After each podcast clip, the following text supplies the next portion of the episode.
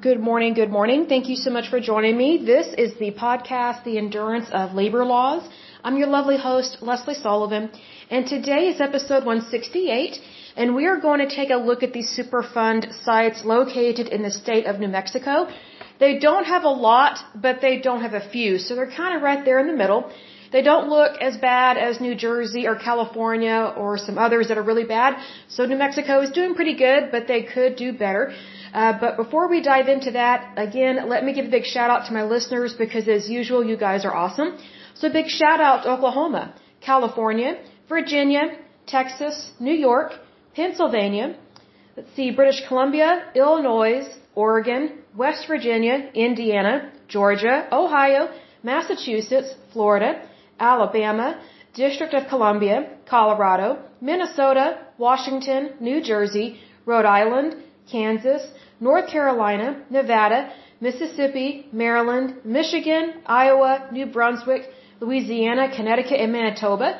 In terms of countries, Denmark, Japan, South Africa, Slovakia, the Netherlands, the United Kingdom, the Russian Federation, and the United States. Good to see all of you.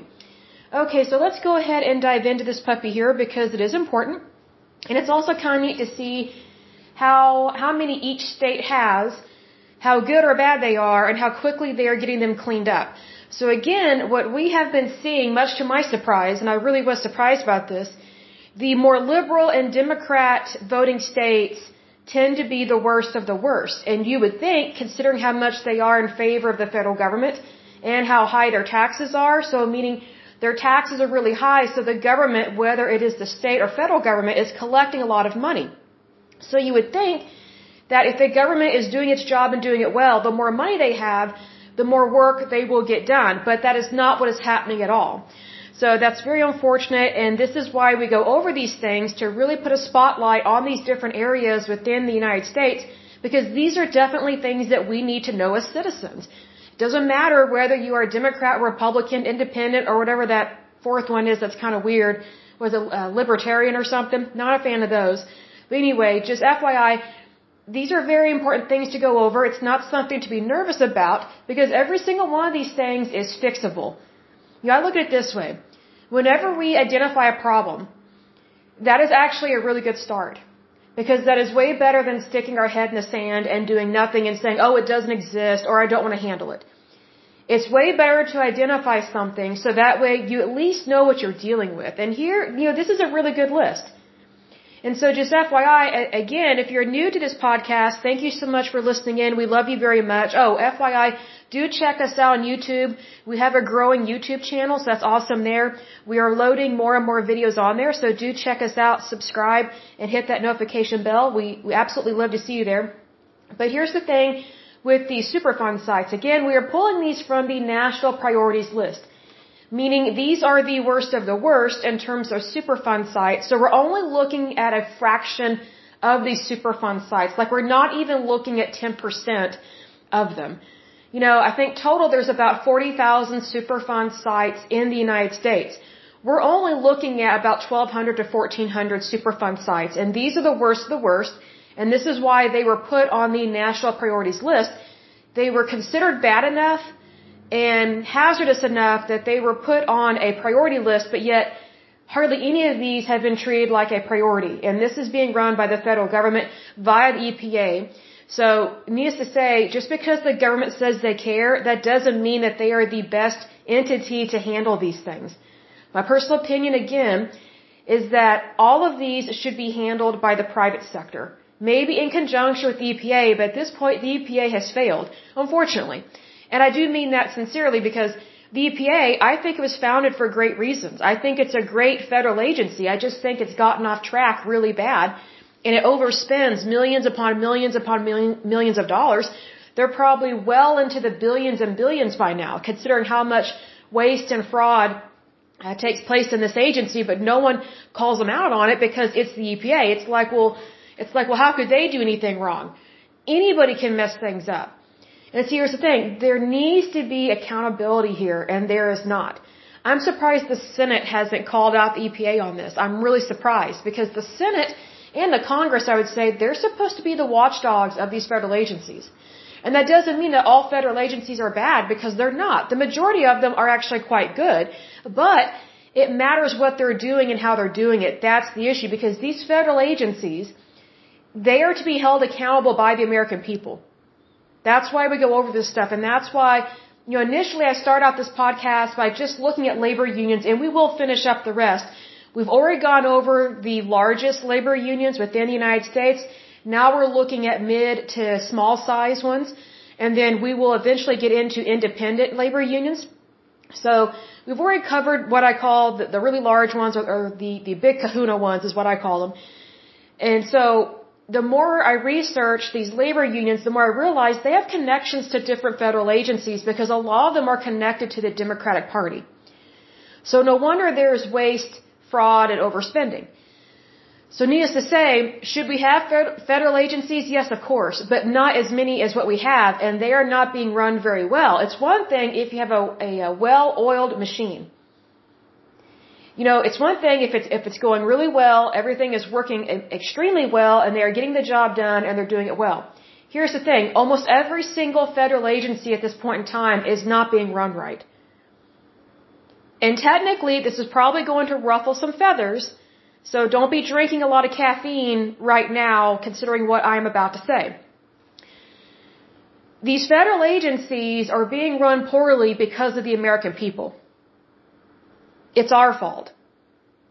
That means you and me and anyone else that is a American citizen, it is our fault that we have allowed these federal agencies to just run amok, especially with our money, especially with our tax dollars, especially with our legislation and our laws. See, the government is not supposed to tell us what to do. We tell the government what to do. See, you know, there's a difference. And that doesn't mean that there's anarchy. It's just the opposite because whenever people care about their country, they want to be involved in every aspect of their country. But whenever you have these federal agencies that are run like what is going on now, whenever these federal agencies get called on the carpet for what they're doing or, or what they're not doing, and their, their lack of ethics and morals, they get super offended. It's like, how dare you question us? They have this elitist problem. See, that's the, that's probably one of the biggest issues with these federal agencies. They practice elitism. Because unfortunately what's been happening for a long time, and I would say it's probably been going on for about three or four decades, what's been going on is these agencies, they just elect each other or they nominate each other. So it's just a, it's just a revolving door of the same people trying to control the same system. Well, that system doesn't belong to them. It belongs to the American people. Do we want someone to be employed and run these different federal agencies? Yes, of course. But they need to be pro-America first. They need to value our country first. They need to at least believe in the Constitution of the United States. A lot of these federal agencies are being run by bureaucratic paper pushers. They're just professional paper pushers that don't really get a lot done. The EPA is a perfect example of this. Again, it was founded for great reasons. I think it's a wonderful agency in terms of what its initial, um, what's, what its beginning and its roots were. But now it's just so tyrannical. It, it's not even, it just doesn't even seem real what they do and, and how they try and push people around and it's just not right. So, you know, you know there's a difference in, you know, how, how to describe this? Basically, the EPA is a bully to the American people, but yet the EPA reports to the American people. So who is the EPA to bully anyone? It makes no sense to me. See, that's where accountability comes into play. So if we don't hold these federal agencies accountable, then they get too big for their britches, basically, and they practice elitism, uh, excuse me, elitism, and then they try and tell you and me what to do on a daily basis. It's not just Monday through Friday, 8 to 5. It is every day, all day. That's how these federal agencies act. And you know what's interesting is that these federal agencies that act like that, that is exactly how Marxism works. Because whenever you have Marxism or Leninism, you, you are making government your God. You have no freedom whatsoever. And their offices are never closed. it's just one of those things. Just look at communist countries now and in the past, especially with communist China, communist Vietnam. I mean, it's, it's like, you know, they, they have public policing all the time. That's how they're able to control and manipulate their people. So we don't want that. But the beginnings of that starts with people looking the other way and not holding their government, the government that belongs to the people. What happens is, you know, when the people and the citizens do not hold their government accountable, that's when it runs, you know, basically runs amuck. And it gets off track and it starts to act tyrannical, very much how the EPA has been behaving for a while. I think it has its highs and its lows, depending on who's in charge and who is president. But even even when a Republican is president, it seems like, you know, these days, it's just like, what are they thinking? You know, it's as I've said in times past, just because someone says they're Republican doesn't mean that they are. It's just like Christians. Just because someone says they're a Christian, that doesn't mean that, that they actually are. Because there are so many people I've met over the years, and it's really sad they claim to be a Christian, but you would never know it by their behavior or by their actions, their, their words, or, or their deeds. You just wouldn't. It's the same thing with Republicans. You know, at least Democrats and liberals, you can tell they're Democrat or liberal. I mean, it is blatantly obvious, but Republicans, it's like, oh yeah, I'm Republican, but they don't act like it. It's like, okay, then you're not really Republican. So you have to be careful what you stand for and also what you say you stand for because I don't like hypocrites. I don't think anybody does. But it's really a slap in the face to anyone's party whenever someone says they are a member of your party but yet they don't stand up for what you believe in. They don't stand up for the party. And I think that's one of the reasons why Republicans are having a really hard time. It's because we have people that you know, they, they want the vote, but it's like they don't want to have to do the work. It's like, well, th- that's not how this system works. You know, we vote people in so that way they do the job and they do it well. So, needless to say, those things are very important, and I will be right back. Hold on just a moment.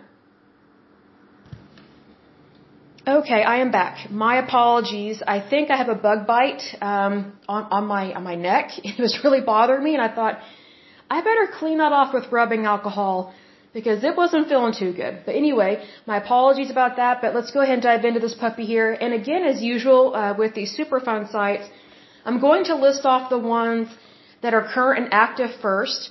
Then if they have any that are being proposed to being added to the list, I will go over those.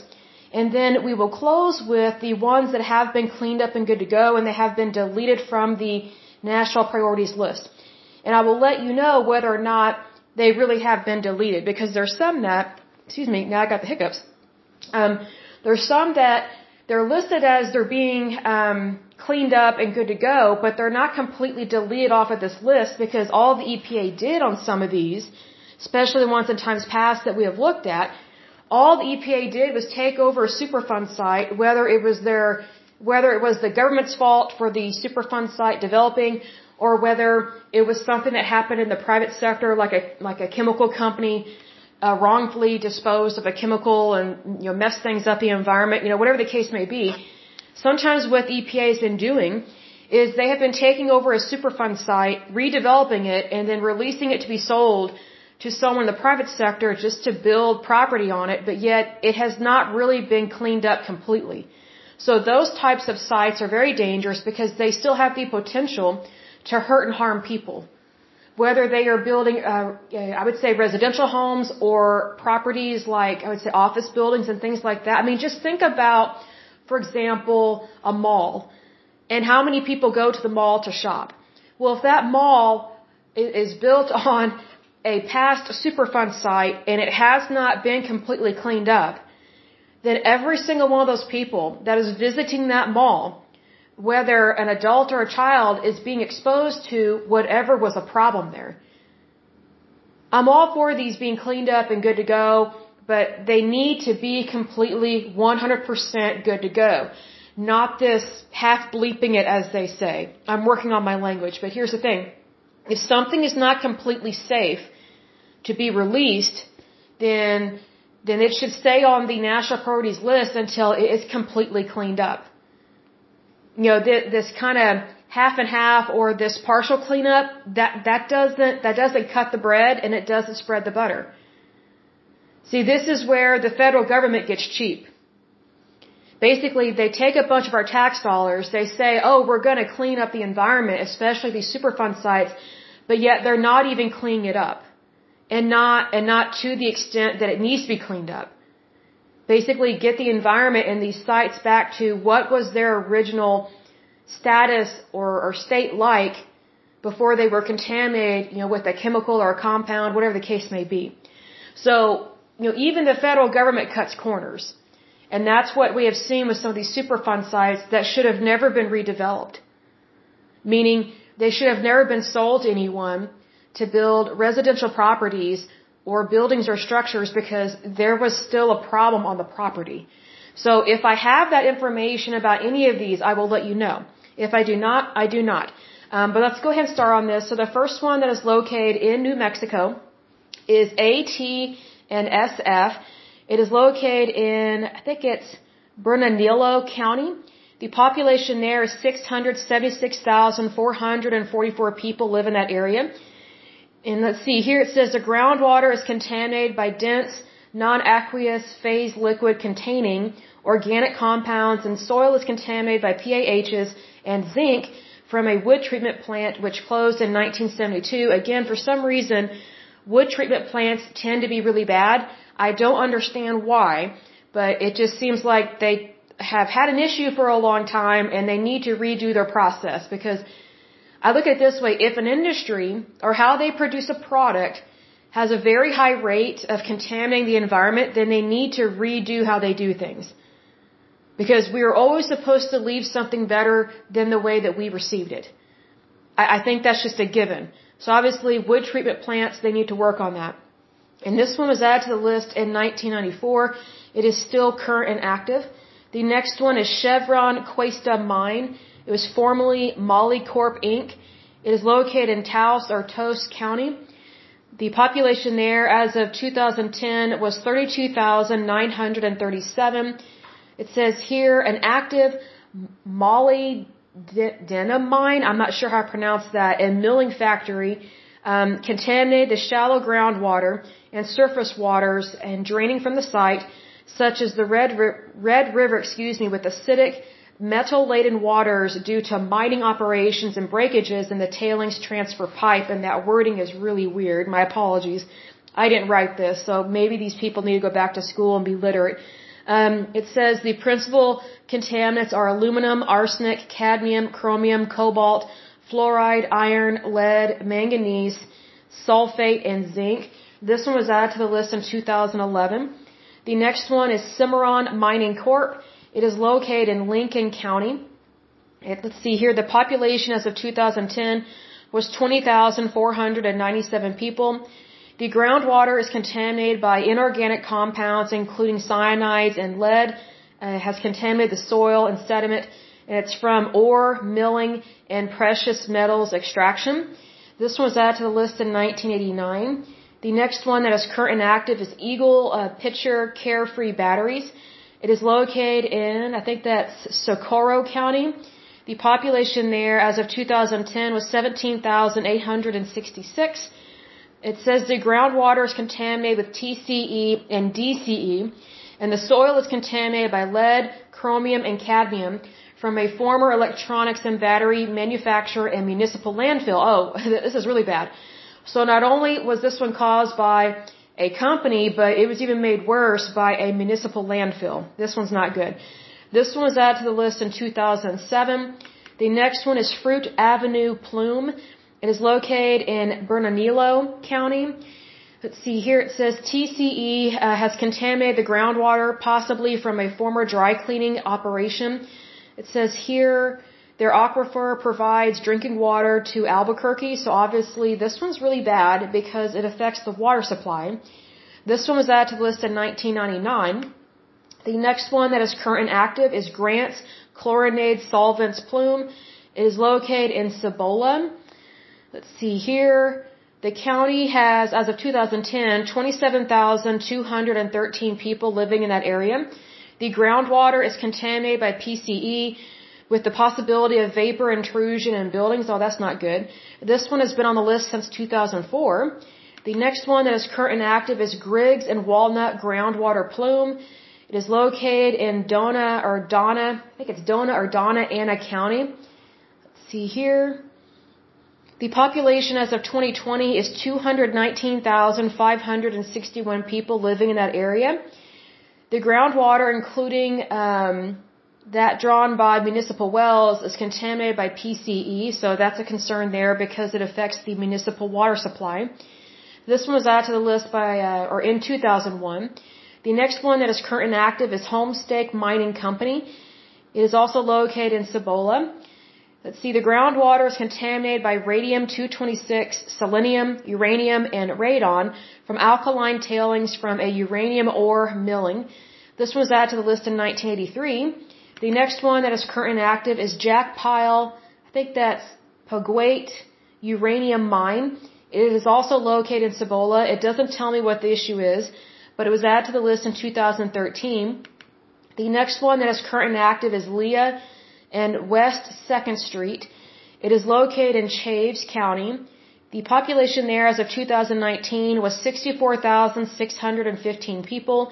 The soil and groundwater are contaminated by PCE, TCE, and DCE, so a lot of these. This one was added to the list in 2016. The next one that is current and active is Lee Acres Landfill. Again, it is a landfill, so it's going to be bad.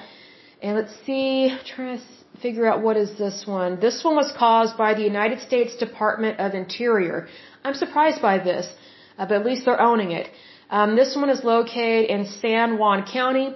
The population there, as of 2020, is 121,661 people. The groundwater is contaminated by high concentrations of manganese and lower concentrations of nickel and VOCs, including PCE, and its decomposition products. This one was added to the list in 1990. The next one that is current and active is McGaffey and Main Ground Water Plume. It is also located in Chaves. Let's see here. The groundwater is contaminated by PCE, believed to be from a former dry cleaning operation. Contamination has not affected the city water supply. Well, good luck with that. This one was added to the list in 2002. The next one that is current and active is North Railroad Avenue Plume. It is located in Rio Arriba, I think that's how you pronounce it, Rio Arriba County. As of 2010, the population was 40,246. The groundwater is contaminated by PCE. This one was added to the list in 1999. The next one that is current and active is Prewitt Abandoned Refinery. It is located in McKinley County. The population there as of 2020 is 71,367. Let's see, it says the petroleum sludges, uh, that's a weird start. This is not written right. So I guess I have petroleum sludges. And the soil is contaminated by asbestos, lead, and polycyclic, uh, how you pronounce that? It's basically airborne. Polycyclic hydrocarbons. Aromatic. Sorry, I couldn't think of the right word. My apologies. This is so worded, so weird. That's like my brain is getting stumped on these words because whoever wrote this is not doing this right. But anyway, because as I'm reading this, I'm have to reword it. I'm having to reword it just for it to kind of make sense. And this sentence structure was so awful. I studied English um, when I was in college, so whenever someone's um, syntax and their sentences are not proper, my brain is having to reorganize and restructure their sentences, so it, it irritates me. Um, but anyway, so their soil is contaminated by asbestos, lead, and polycyclic aromatic hydrocarbons, also known as PAHs, and the groundwater is contaminated by lead, benzene, toluene, I think it's ethyl benzene, and I can't pronounce this last word. I think it's xylenes. Not sure how to pronounce that. Um, this one was added to the list in 1990. The next one that is current and active is South Valley. It's located in Bernalillo. Let's see here. The groundwater is contaminated by VOCs. Let's see, private and municipal wells are affected, so that's really bad because that's their water supply, so not good there. This one was added to the list in 1983. The last one that is current and active is United Nuclear Corporation Church Rock. It is located in McKinley County. The groundwater is contaminated by acidic mill tailings, sulfate, thorium, radium, aluminum, ammonia, and iron from a former uranium ore milling operation. This one was added to the list in 1983. Okay, so let me scroll up and see. They don't have any that they are proposing to being added to the list, so that's good. Um, so let's take a look and see at ones, or see the ones that they have cleaned up and are good to go, meaning these are no longer a problem and they are no longer considered a toxic hazardous waste site in terms of Superfund sites. So the first one that was cleaned up and good to go is AT and SF in Curry County. That one was cleaned up and good to go as of 2003. The next one that is cleaned up and good to go is Cal West Metals. Let's see who caused that one. It's not telling me. Uh, let's see here. It, this one was located in Socorro County. It was cleaned up and good to go as of 1996. The next one that is cleaned up and good to go is Cleveland Mill. It was located in Grant County. It was cleaned up and good to go as of 2001. The next and last one that was cleaned up and good to go is Pagano Salvage. It was located in Valencia County. And it was cleaned up and good to go as of 1992. So that is it for today's lovely podcast. If you have any questions, do feel free to reach out. We love to hear from you guys. But as usual, until next time, I pray that you're happy, healthy, and whole, that you have a wonderful day and a wonderful week. Thank you so much. God bless. Bye bye.